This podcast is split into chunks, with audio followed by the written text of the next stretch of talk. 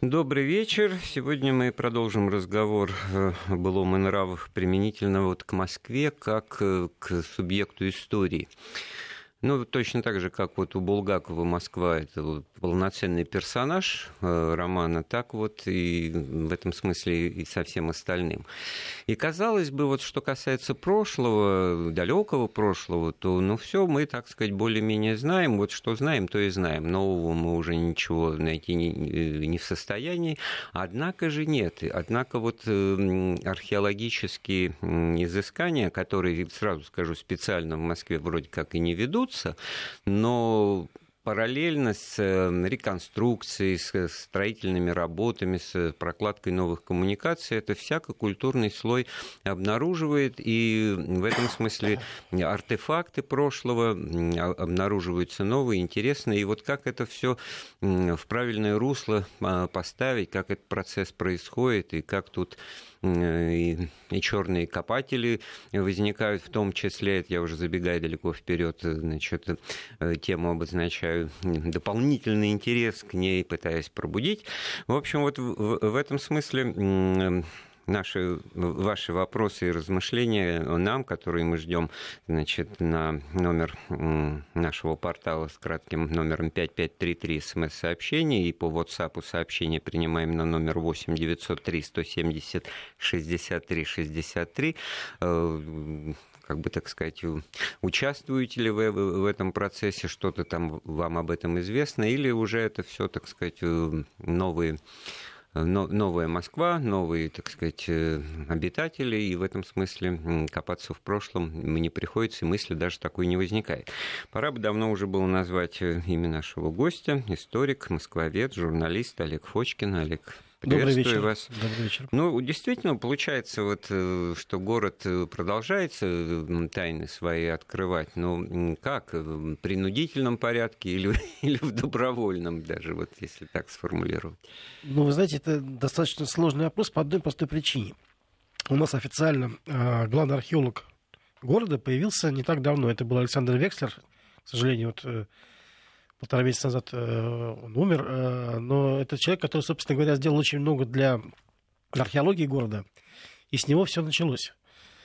Ну, конечно, не только с него, потому что археологией, естественно, занимались и, и до этого, но... Я думаю, многие э, впервые услышали о том, что есть, ну, главный архитектор, понятно, а вот главный археолог, да, это уже интересно. Это ну, тепло-тепло как раз Город исторический на... памятник, и здесь э, открытия идут постоянно. Естественно, нужно следить за тем, что происходит. И поэтому есть главный археолог, есть инспекторы, которые наблюдают за тем, что происходит на любой стройке вот, э, вот в исторической сразу, части. Сразу обозначаю, так сказать, тонкий момент. Когда где-то что-то копает, и довольно часто приходится это э, слышать, вот во время работы обнаружен не разорвавшийся снаряд, и тогда вызывают саперов, минеров, это, так сказать, по чаяния, это экстр... далее, экстремальная да. ситуация.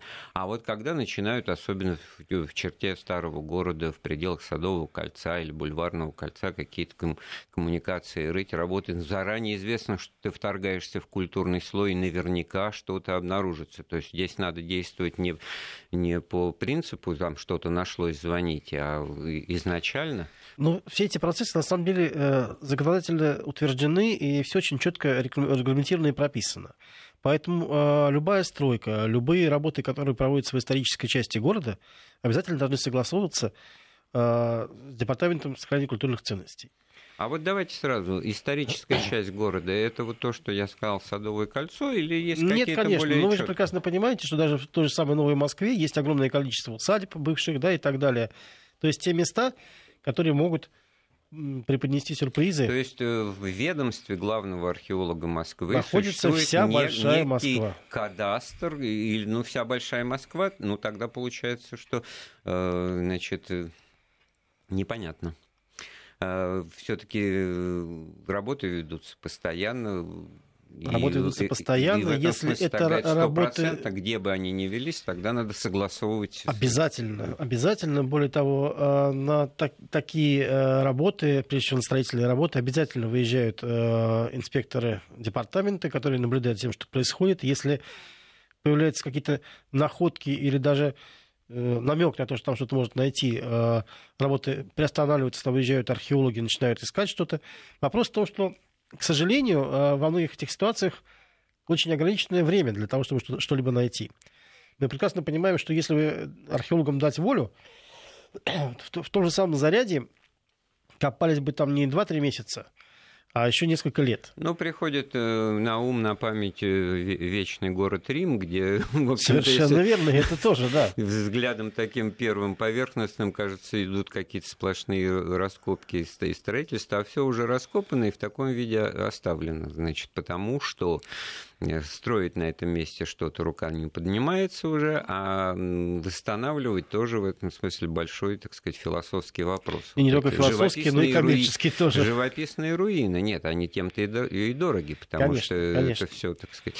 Э, ну, вот насколько я знаю, в том же самом Заряде, где, как вы знаете, сейчас строится и парк, и филармония, и все что угодно, а, будет э, выделен большой музейный блок, на линии бывшего Мокринского переулка, э, который перетекал из, как считается, первой улицы нашего города, Великой улицы, выходившей через Спасские ворота и шедшей как раз в сторону Зарядья. И там было найдено огромное количество артефактов. Там были найдены и деревянные срубы, и каменные срубы. Это и 19 век, и 17, и 14 век. То есть, действительно, э, различные исторические слои. Ну вот, э, действительно, отталкиваясь от примера э, Рим, итальянской столицы Рима, что-то найденное можно ну, перенести в музей, и, и слава и это богу, делается, и это да. делается. А что-то по определению должно оставаться на этом месте, если это фундаменты старые, и тогда получается очень большая проблема. Это как вот с иконописью, когда э, изображение XIV века значит, покрыто XVI, за XVI, XVIII, и все это тоже старина, и непонятно, на чем останавливаться, как, каким истоком восходить. Сейчас московские археологи склонны э, к тому, чтобы оставлять э, найденные деревянные помосты, срубы законсервированными. То есть их раскапывают, э, описывают, фотографируют э, то, что можно изымать, изымают – все остальное опять консервируют до лучших времен для тех археологов, которые придут там через 50-100 лет. А это как с дорожным покрытием, которое тоже можно каждый верно, год да, да, делать. И в этом смысле у археолога это очень интересно и неожиданно. Это... Ну, вот вы знаете, когда э, на Великой улице как раз велись раскопки э, в прошлом году, было найдено аж 6 метров глубиной Э, деревянных помостов уличных. Это наслаивалось столетиями. И под этими помостами, это, наверное, по какому-то наитию археологи немножечко ушли в сторону и обнаружили старый сруб, в котором был найден второй по величине э, в истории города клад. 43 тысячи серебряных чешуек, серебряных копеек, э, да, которые, собственно говоря, уникальны еще тем, что, наверное, те, кто занимается и интересуется историей, знают, что был период, когда э, серебряные монеты рубили пополам, и их стоимость, соответственно, несколько падала. А вот э, человек, который это собирал, а это явно собирал даже, может быть, не один человек, собирал только целые монеты. И, и мало того, что это огромный э, клад по... А этот человек в каком веке жил? Этот человек э, жил, скорее всего, во времена Алексея Михайловича тому времени эта монета была э, еще в ходу. И... Монета была в ходу, но собирал их примерно, э, ну, я думаю, что не только он, а там монета примерно за сто лет. И есть уникальнейшие совершенно чешуйки, которые чеканились в Орде. И э, таких, на самом деле, до этого клада было известно во всем мире всего 13. Ну, потому что ордынский период это гораздо раньше, чем Алексей Михайлович. Ну, дело не только в этом, а, а там печатали, во-первых, мало, во-вторых, они просто не дошли до нас, э, к сожалению. А здесь их найдено уже Может быть, это не меньше хранилище 8. тогдашнего Центробанка какое-то? Не думаю. Есть несколько предположений. Вот главный археолог, э, сегодняшний главный археолог города Леонид Кондрашов считает, что э, вполне возможно это не банк, а такие дорожные заготовки, потому что все это хранилось в черненых э, глиняных флягах, и каждая фляга имела определенное количество, естественно, монет. Некоторые из них были разбиты, некоторые были целы. А дорожное это объясните, почему это? Ну, собирается человек в поход, собирается человек э, на торговлю, да? Э, он же не будет брать с собой весь капитал. Но какие-то деньги ему с собой нужны. И вот у него есть заготовки этих фляг, с которыми он совершенно спокойно может ехать. Взял одну там Остальное Ну, это для нас э, странно держать деньги во фляжках, а современники, наверное, первым делом про фляжку спрашивали лихие ну, люди. Мы же не просто э, вся говорили, где, где ты хранишь деньги в банке, да, уже да. помните, в советское времена, в трехлитровые да? банки, да. Ну, не только во фляжках, я думаю, разные варианты были. Фляги ведь не для этого делались, фляги делались для напитков. Ну, удобно было хранить и монеты в данном случае. Ну, просто э, вспомнились тамплиеры, которые э, ну, тогда же в раннем Средневековье в Европе значит, занимались, промышляли, можно сказать, оказанием такого рода услуг, как да, обеспечение да, безопасности верно. при транспортировке людей состоятельных, да, а потом очень быстро пришло в голову, что ты в одном э, месте, значит, сдаешь деньги, получаешь расписку, значит, документ, подтверждающий сдачу, а прибыв там, скажем, из Тулуза в Марсель, значит, э, обращаешься в тот дом, который тебе скажут, и я там не думаю, по этой что... расписке тебе из другой фляжки отсыпят вот Я не думаю, что здесь была такая ситуация, слишком большие, на самом деле, капиталы, на эти деньги можно было построить храм или несколько домов и так далее. То есть сумма достаточно значительная, скажем так, даже по тем временам. А по нынешним там некоторые монеты, которые каждый из них тянет э, где-то ну, по 2 миллиона долларов. Ну, сейчас вот просто интересно, а как вот вы э, сами взглядом историка вы себе эту ситуацию э, рисуете? Ну, по прошествии там полтысячи лет, да, в какой-то же момент это на, об этом это надо было забыть, или это клад, ну, как бы специально заложенный это на хранение, так сказать? Знаете, я думаю, что могло случиться несколько как бы, вариантов э, развития событий. Первое, э, хозяин просто умер и никому не успел об этом сказать. Либо его убили, как второй вариант, да, потому что район был лихой, там были э, в свое время а и набеги татар. Это районе было? Это Зарядье. А. Это Зарядье, там, ну, где была гостиница «Россия». Да. Ну, это самый центр, да. Естественно, да. Китай Либо э, второй вариант, дом сгорел, и, к сожалению, ничего не нашли. Такое тоже возможно. Вот опять же хозяин мог исчезнуть, его могли сослать, он секрет оставил по себе, надеялся, что вернется, да, все что угодно. Но тем не менее, вот клад нашли, и это был не единственный клад, я же говорю, что город отдает свои секреты, это был не единственный клад прошлого года, их было несколько. Еще один крупный клад был найден в Кадашах.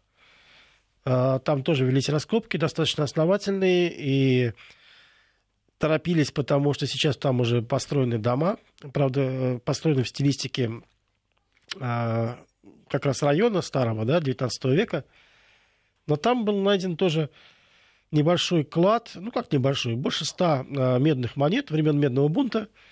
Скорее всего, они принадлежали местному священнику, который тоже его припрятал у себя, да, ну вот так он и остался.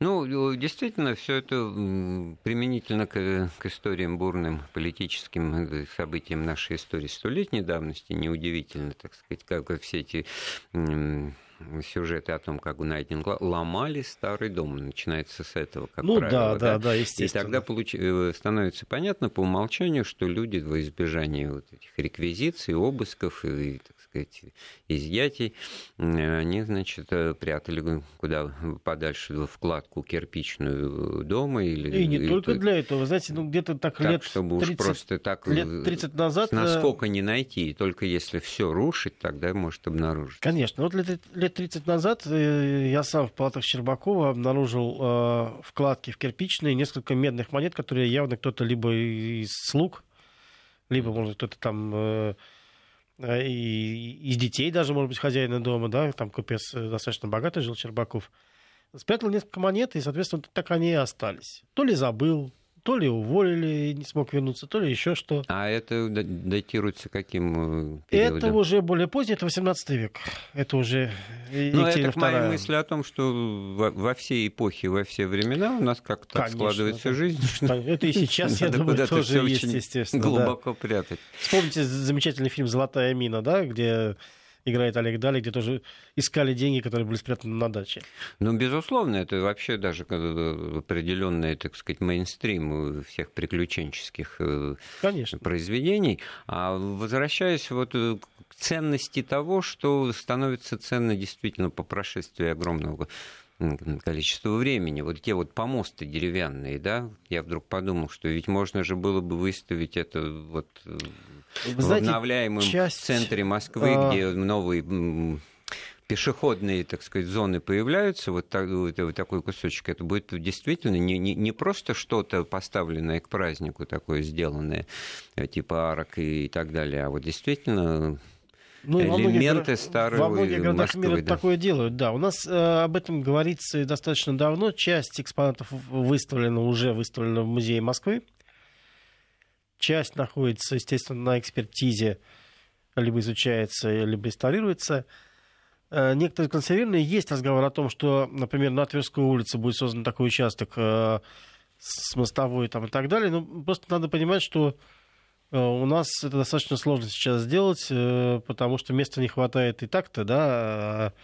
А не, ну просто сейчас вот в центре Москвы не, не дали, как пару часов назад, вот в начале Тверской. Ну, там ну, разбиты такие квадраты на пешеходной части, угу. газончики, так угу. сказать. Ну, я не, не против, только за, так сказать.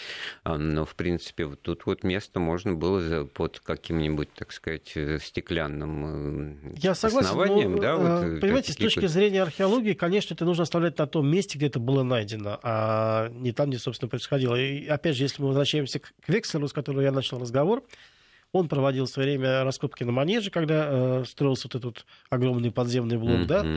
И все, что там было найдено, собственно говоря, основное, вернее, из того, что было найдено, все в итоге перетекло в музей, который находится рядом, да, рядом с гостиницей Москва, куда можно спуститься, посмотреть, куда мы все ходим. Собственно, эти находки, эти подземные есть, они там сохранены. Примерно то же самое, в принципе, планируется сделать в Заряде, где вот, я говорю, на участке Мокринского переулка, будет Тут восстановлена вся эта улица. Олег, обозначился тоже такой вот э, нерв э, вопроса. Вы вот это сказали, я тогда не стал аспирировать, тем больше нам и пишут, дайте гостю говорить, как обычно.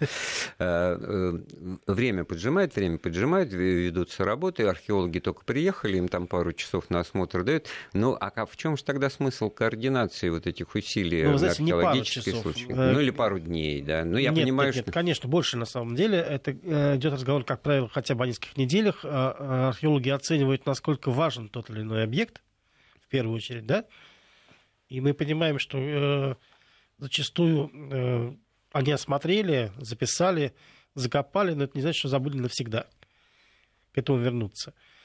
Почему очень важны были раскопки в заряде? Опять же, после разговора с Кондрашом я прекрасно понял, почему ребята так торопились. Потому что когда строили гостиницу «Россия», а, были нарушены подводные коммуникации, именно подводные. Там же проходили реки и ручьи, и они как раз э, сохраняли все те деревянные срубы, а, которые были сейчас найдены. Да? Но когда строили гостиницу «Россия», были нарушены течения, и туда стал проникать кислород. И еще бы года два, и археологам досталось бы только труха, а не те срубы, которые они нашли. Это тоже очень важный момент, почему я говорю, что город отдает. Да? Мы вовремя приходим очень важно успеть. Потому что потом можно строить догадки, как это было, можно придумывать для себя, да, а сейчас есть возможность увидеть, как это было. К сожалению, такое происходит не всегда. Бывают десятилетия, когда э, вроде бы находки есть, а что-то такого глобального не происходит.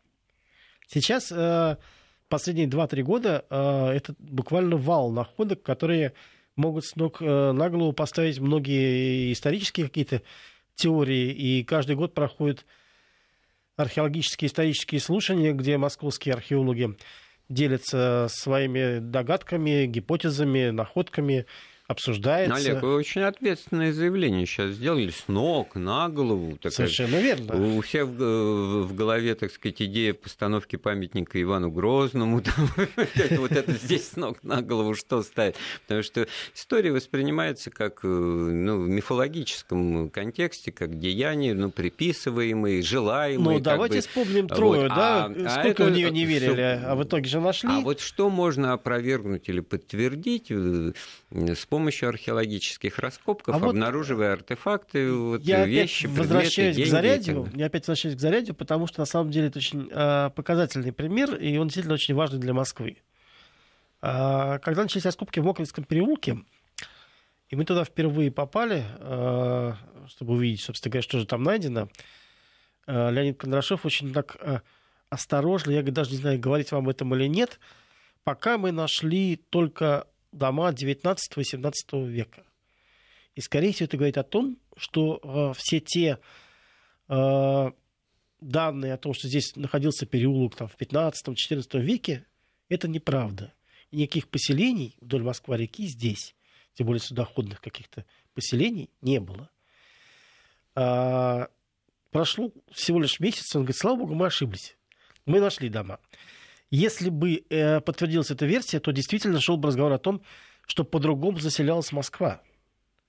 Совершенно по-другому люди в ней жили.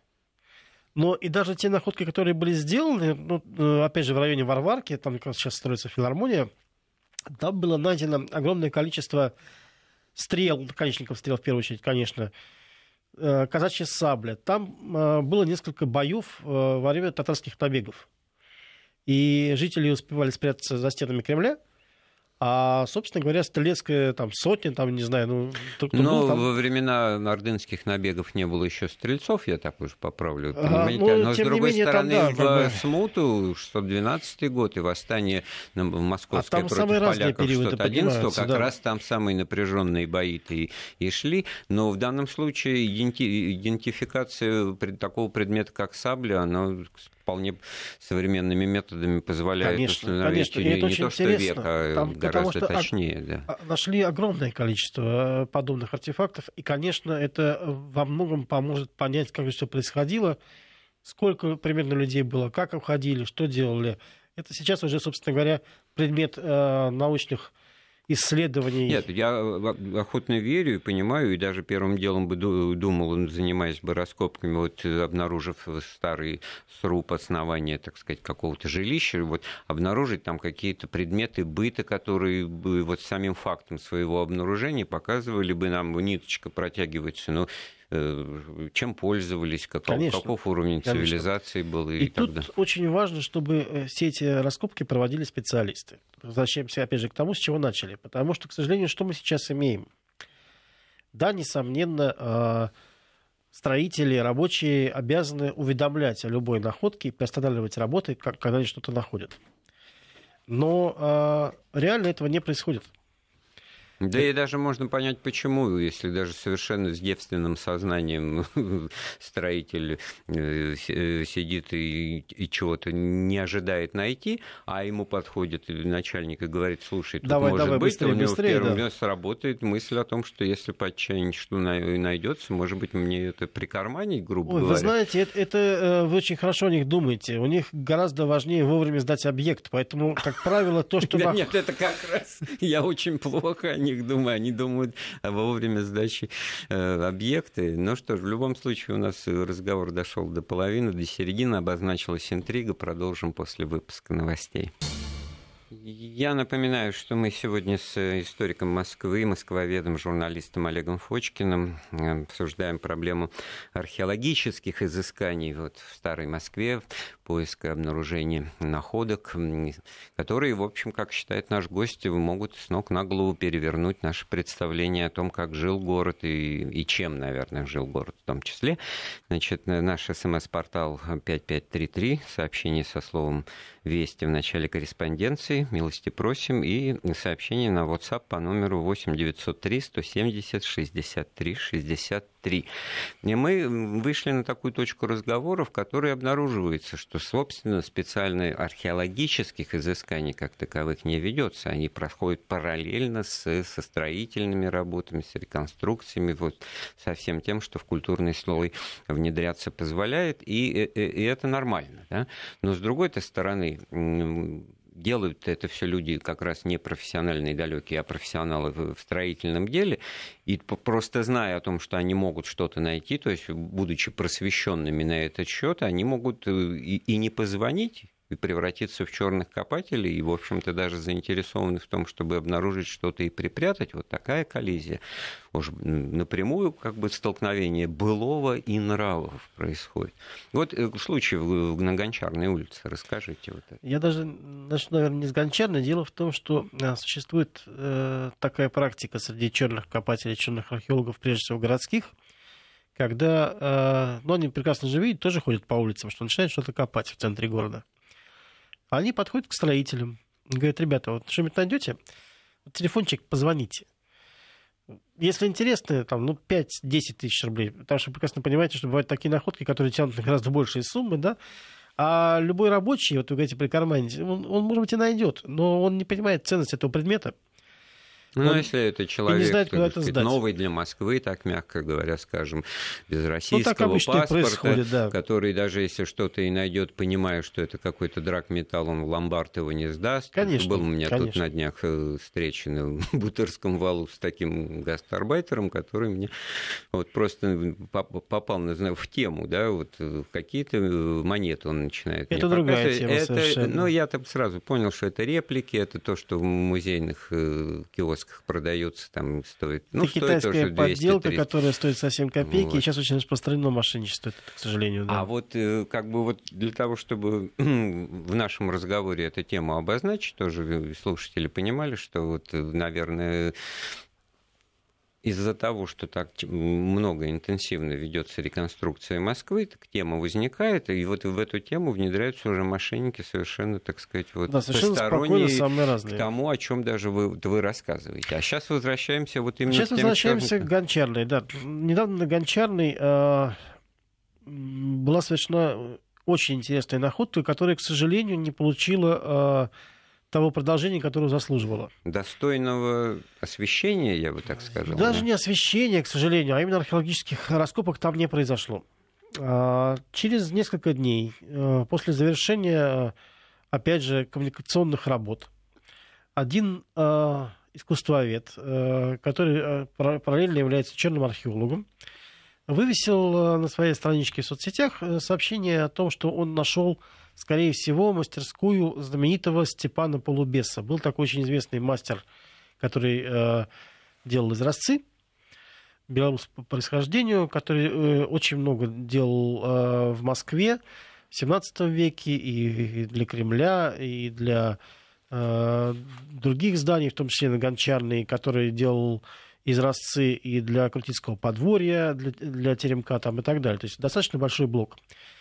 И выставил фотографии того, что там было найдено. Действительно уникальные изразцы разного периода, а, но, к сожалению, поскольку копался он по ночам и никому не сказал о том, что там нашел, а, то, что он успел урвать, то урвал. Остальное все было засыпано в лучшем случае, а может быть тоже вывезено в отвал. А, он не сообщил об этом ни археологам, ни в департамент культурного наследия, что должен был сделать, тем более, что все-таки он специалист – и в итоге даже подтвердить подлинность этих изразцов. Вот, я сейчас об этом и подумал, но, может быть, он просто, как бы, так сказать, подгоняет э, те находки или те реплики, которые, так сказать, сделал будучи а, искусствоведом, даже по отчаянию опять Я не думаю, не что он подгоняет, потому что, да. к сожалению, таких э, изразцов не так много. Там, например, есть изразцы э, с изображением льва. А такие были только э, в царских палатах. Это изразец огромного размера, состоящий из двух даже изразцов и так далее. Более того, там была найдена форма. Форма для отливки изразцов. Глиняная форма, что сам по себе редкость, такого в Москве еще не находили. Там э, такой растительный орнамент, э, из которого э, вот, человек это все дело нашел, сделал вывод, что это, э, собственно говоря, автопортрет самого полубеса. Доказать, естественно, теперь все это невозможно. Так, а почему невозможно? Ведь э, ну, разрешите еще раз там... Потому что нарушен стопать. культурный слой. Угу. Потому что теперь мы не можем определить, э, как давно ты там лежала, в, так, в таком ли виде это все лежало и так далее. Работа уже закончена. Все перемешалось. И, к сожалению, понять, э, выкинул ли ты кто-то в более поздний период, либо там действительно была мастерская, что не исключено, поскольку рядом как раз находилось э, множество объектов, на которых он работал. А известно, что мастерская полубеса была примерно в этом районе. Леонид Кондрашов считает, что, к сожалению, теперь эта находка а, а, потеряла... А, Опорочена каким-то образом. Не то, что смысл потеряла, а ценностью значительно стала ниже после всего этого дела. Это, во-первых. Во-вторых, э, по идее, к этому человеку теперь должно быть применено административное, как минимум, взыскание. А это не первый случай с ним происходящий. И более того, Кондрашов настроен достаточно серьезно и считает, что если еще раз подобное повторится, можно применить и уголовное наказание.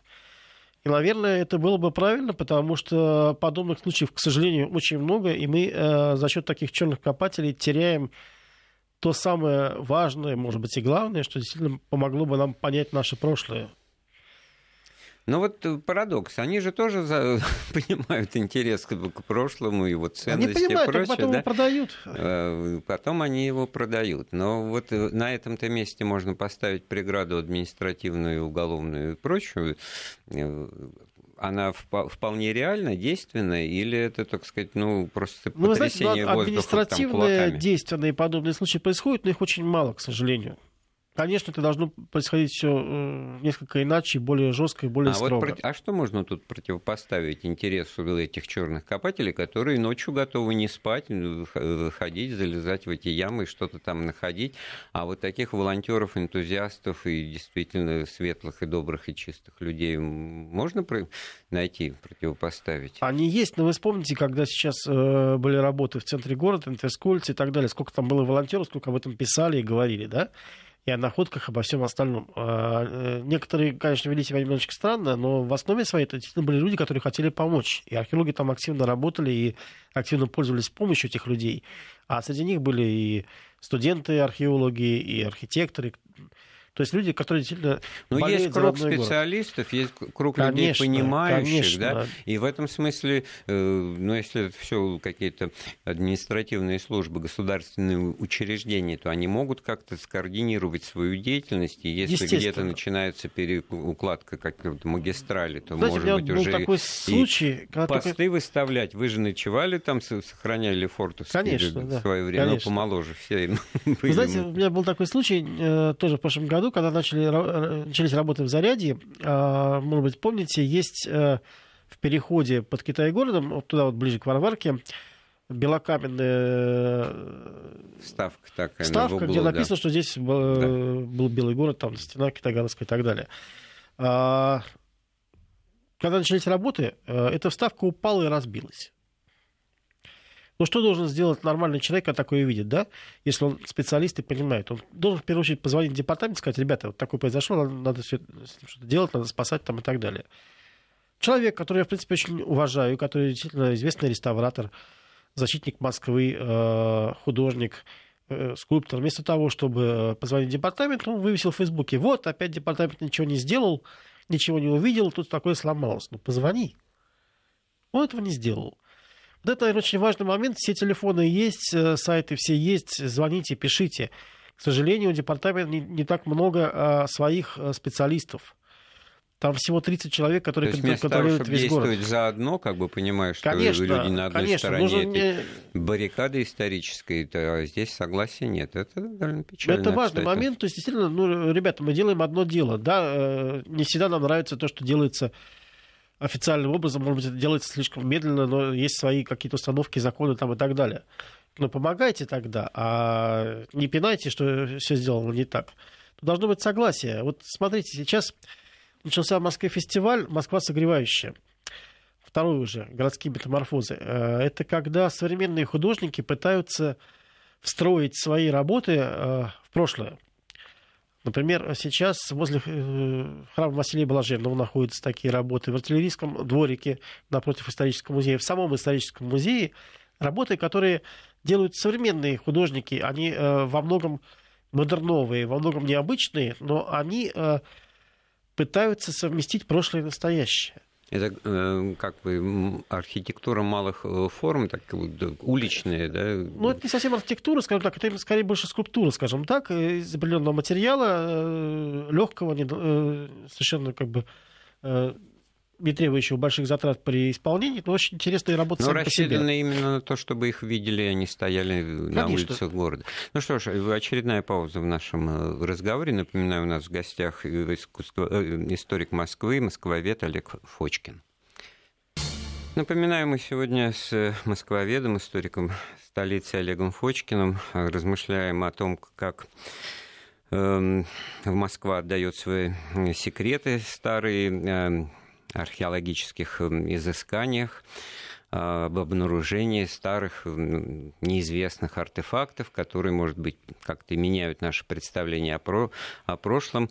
Нам по, на краткий номер 5533 со словом «Вести» вот из Тюменской области, так проникнутый здоровым цинизмом человек, пишет, ребятки, если вы найдете то, что противоречит существующей версии истории, то вы это или уничтожите, или спрячете. Так что неважно, тут другое, правда, слово, э, найдут, найдете вы или не найдете, прячут или эти ценности. Вот так вот. Что можно ответить? Ну, это можно ответить очень легко. Если вы посмотрите внимание, внимательно на последние исторические изыскания, в том числе и на российские. Например, есть такой э, историк Алексей Маслов, э, доктор исторических наук, э, достаточно известный китаист и так далее. Он э, выпустил целую серию книг, которые котируются, которые активно обсуждаются, где как раз говорит об альтернативных методах истории. Это не, не Носовский и Фоменко, это действительно настоящий историк, э, который приводит те несоответствия, которые существуют, или загадки. Действительно, к сожалению, не весь пазл складывается сейчас. Мы не все понимаем, да, что происходит. Абсолютно неудивительно для человека науки, потому что задача историка-профессионала, которые продолжают работать в архивах, в институтах научно-исследовательских, и я больше чем уверен, что они, в общем-то, на эти вот размышления сторонние, обывательские, такие суетные, обращ... внимания не обращают абсолютно, тем более, что никакой непреложной истины в последней инстанции конечно, не конечно. дано. Это поиск, это, так сказать, обнаружение чего-то нового. Есть Ничего страшного в этом. Есть совершенно необычные вещи, например, в Америке э, в одном из каньонов э, рядом со следами динозавра, убегающего от лавы после извержения вулкана, обнаружены следы сандалий того же периода. И а что мы на этом можем сказать? Назад Тем не менее, такое существует, да. это правда, и мы не можем найти объяснение этому делу. Да? Тот же Маслов говорит о том, что существует теория э, жизни любой цивилизации не более 10 тысяч лет. Да, что было до этого, мы не знаем. Мы посмотрим на круговые города, там на Стоунхедж и то, что есть там, допустим, в Красноярске, они во многом похожи. Что это остатки что было цивилизации? Неудивительно, да. Совершенно верно. Но это надо просто искать, смотреть. Никто не говорит, что это прячется. Просто нужно э, внимательно все это изучать. Мы вот о другом, что прячется. То, что становится предметом нездорового, коммерческого Конечно, интереса, вот это, это который плохо. значит, мешает. И вот про это мы говорили. И вот тут нам из Псковской области рецепт э, присылают за порчу средневековых артефактов, средневековые наказания. Ну, конечно, немножко жестко, но, может быть, это было действенно, хотя, как вы помните, в нашей стране э, смертная казнь приостановлена, э, за порчу как раз тогда бы рубили руки, выжигали бы что-нибудь на лбу и так далее. Ну вот, это к тому, что все-таки достаточно четкое и определенное представление историческое о том, что из себя наказание в средние века представляли, имеется, которое нисколько ничем не опровергнуть. А, кстати говоря, что-то из этого арсенала средств не удавалось обнаружить при археологических раскопках в Москве в последнее время? А, То, что вроде Моск... монеты, монеты. Нет, нет, он много всего находит, на самом деле. В Москве, пожалуй, нет. Я могу сказать так, что примерно лет 10-15 назад в Зарайске, в подмосковном, да, не менее древнем городе, в Кремле, в одной из башен были найдены кандалы, а в них скелет. То есть, как человека приковали в башне, э, там, там так и остался на несколько веков. Такие вещи тоже находятся. Я думаю, что они есть и в Москве, просто пока мы до них не дошли. А может, и дошли, просто не очень часто про это говорится. Хотя, если вспомните, были найдены и трупы на Никольской улице несколько лет назад, вернее, скелеты, да, древние да, достаточно и так далее. То есть находится, конечно, да, и орудие убийств находится, несомненно, и орудие мошенников. Вы вспомните, недавно на Тверской тоже нашли клише, по которому э, деньги делали, да, э, сам по себе был То есть все про это знали. А, а почему вот точно известно, нашли. что это фальшивомонетчики, а не клише такое? Ну, сказать, потому официально... что это клише левое, скажем Лев... так. Да, да, да. да, да. Там все очень просто. В этом сомнений нет. Да потому что, да. ну, действительно, мы многое на веру не берем из сегодняшней жизни. А уж что говорить о прошлом, тут вообще ничему веры нет. Э, тут конечно. За отсутствием конечно, знаний, опыта и прочее, и, поэтому и тут как вот раз проблемы. И тут как раз любая деталь может помочь э, либо подтвердить, либо опровергнуть наши гипотезы. Поэтому и важно, естественно, все это смотреть. То, что простому э, строителю, рабочему может показаться мелочью, ничего не значащей, для, профессионала это ну, услов, условно говоря, какой-то предмет быта, вот сейчас вы скажете, какой может быть, он будет ценнее, чем э, там, монетный клад. Потому ну, что, я не знаю, если все, атрибутировать, да? я не знаю, вилку, найденную, так сказать, в культурном слое 15 века, это будет это революция будет в представлениях да, да, о прошлом. Конечно, как, потому что конечно. кто сейчас задумается, когда вилка появилась в обиходе? А ее там Марина Мнишек привезла в Москву, ну, так да, сказать. Да. Это не только в Москве. Вот сейчас э, во времена Хеопса построили корабль, и в пирамиде был найден уже второй. И в нем нашли металлические вставки для уключен. Удивительно, да, раньше такого не находили. И такой же, естественно, находится и здесь периодически. А в прошлом году, опять же, а, было найдено две надгробные белокаменные плиты а, семейства Кирильманов. Был такой очень интересный род, который имел отношение к нашей стране очень давнее. Более того, во времена Ивана Грозного старший Кирильман был мало того, что купцом, еще и нашим разведчиком. Ему давали задания, и он ездил на восток, что-то узнавал, потом довозил там и так далее. И похоронен... Ну, я так скромно довольно не он один. Ну, несомненно, да. Я почему говорю про него, потому что нашли, собственно говоря, э, могилы его сыновей. И э, нашли совершенно случайно при строительстве очередного большого стро... Э, домового комплекса в районе Мытной улицы, где, собственно говоря, в стародавние времена, еще до появления всем нам известной немецкой слободы, находилась тоже наземная слобода. И там же было кладбище. Там жили э, и плененные ливонские рыцари, там жили все те наемники, которые здесь работали. Это времена Ивана Грозного, которые, как ни странно, в первый свой период э, свойственны вестернизации, активные связи э, с Англией, да, с, с верно, английскими да. купцами, и вот эти вот первые их путешествия. Они там искали Северный морской путь в обход, в общем, здраво, так сказать, оказались в Архангельске, приехали в Москву, получили льготы, привилегии, монополию на оптовую торговлю, и, и, и вот это не та немецкая слобода, известная уже по Петровским да, да, временам, что позже, период. да, вот да. это вот намытный, да, все Ну, тоже э, объяснимо почему, потому что тогда это была окраина города, и это было совершенно не страшно, они жили обособленно, а позже, естественно, это уже, когда город стал разрастаться, стало опасно, потому что вели себя там по-разному, скажем так. Э, место называлось Наливки, потому что у них была привилегия кабаков. Во всем городе было нельзя этого делать. А там были кабаки, специально к ним ходили выпить. Они там сами варили, там делали наливки и так далее. Такое, собственно говоря, название района и появилось из-за этого. И, естественно, образ жизни там был достаточно такой своеобразный, скажем так, много себе позволяли.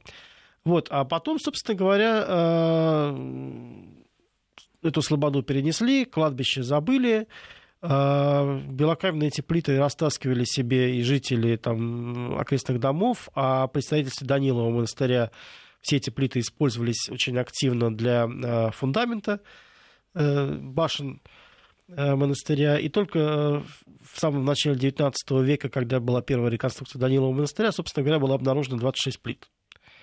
И сейчас эти плиты периодически находятся. Но, к сожалению, только плиты, ни одной могилы, ни одного захоронения найдено не было, потому что это время все было 20 раз перерыто, и, к сожалению, ничего не осталось. Но плиты сами по себе уникальные, потому что они содержит э, разнообразные надписи. И вот эти вот две плиты были найдены совершенно случайно. Это тот случай, э, когда, скажем так, жители поступили правильно. Э, по счастливой случайности э, дама-искусствовед гуляла с собакой вечером и обнаружила на этой стройке фрагмент этой плиты. Э, она тут же позвонила приятелю, они ее э, вытащили, они ее отнесли в ближайшую библиотеку, позвонили в департамент сохранения культурных ценностей. Утром туда прискакали буквально археологи и обнаружили вторую плиту, э, примерно в том же самом месте, то есть как бы они так вместе там хранить. Больше, правда, ничего не нашли. Но, тем не менее, эти плиты были сохранены, они э, были отреставрированы, они выставлялись на международной выставке, которая была в Москве, и сейчас они уже выставлены в Музее Москвы. Это тот случай, когда действительно история этой семьи для нас важна. Там очень интересная эпитафия, свойственная для как раз Э, немцев э, того периода, э, и она очень личностная, ее можно даже прочитать, есть перевод рядом. Естественно, это очень важный момент, кто селился, что делал и так далее. Ну да, возвращаясь в день сегодняшний, то, конечно, вот не просто неравнодушие, а понимание, знание, образованность, конечно. отношение действительно горожанина к тому, что его окружает, не поверхностное, не рядовое. Еще Конечно, раз, возможно, сказать, для несведущего человека это мелочь, очень да, а поучителен, а главное в этом смысле призывает к тому, чтобы заинтересованность и такую гражданскую позицию занимать более активную по части, так сказать, сегодняшних дел, это совершенно конечно, очевидно. А вот конечно. по части того, что касается исторических ценностей, артефактов прошлого и э, всех наших внедрений, вторжений в историю, вглубь в прямом и переносном смысле, и очень хорошо, что есть люди, организации, которые этим занимаются. Вот наш сегодняшний гость, журналист, историк Москвы Олег Фочкин, рассказал нам о том, что, я думаю, многие впервые узнали, что есть должность главного археолога Москвы, что есть, так сказать, службы, которые занимаются этим, с ними надо работать и сообщать, если что-то такое обнаруживается, если стали свидетелями таких находок или счастливыми их обладателями, так сказать. Ну, лучше, если нашли, сразу позвонить, да. В, да, в зоне света, в зоне света, не в черном. Ну что ж, подошла к концу наша программа «Было и нравы». Ее подготовил Андрей Светенко. Слушайте Радио России. Слушайте Радио Вести ФМ.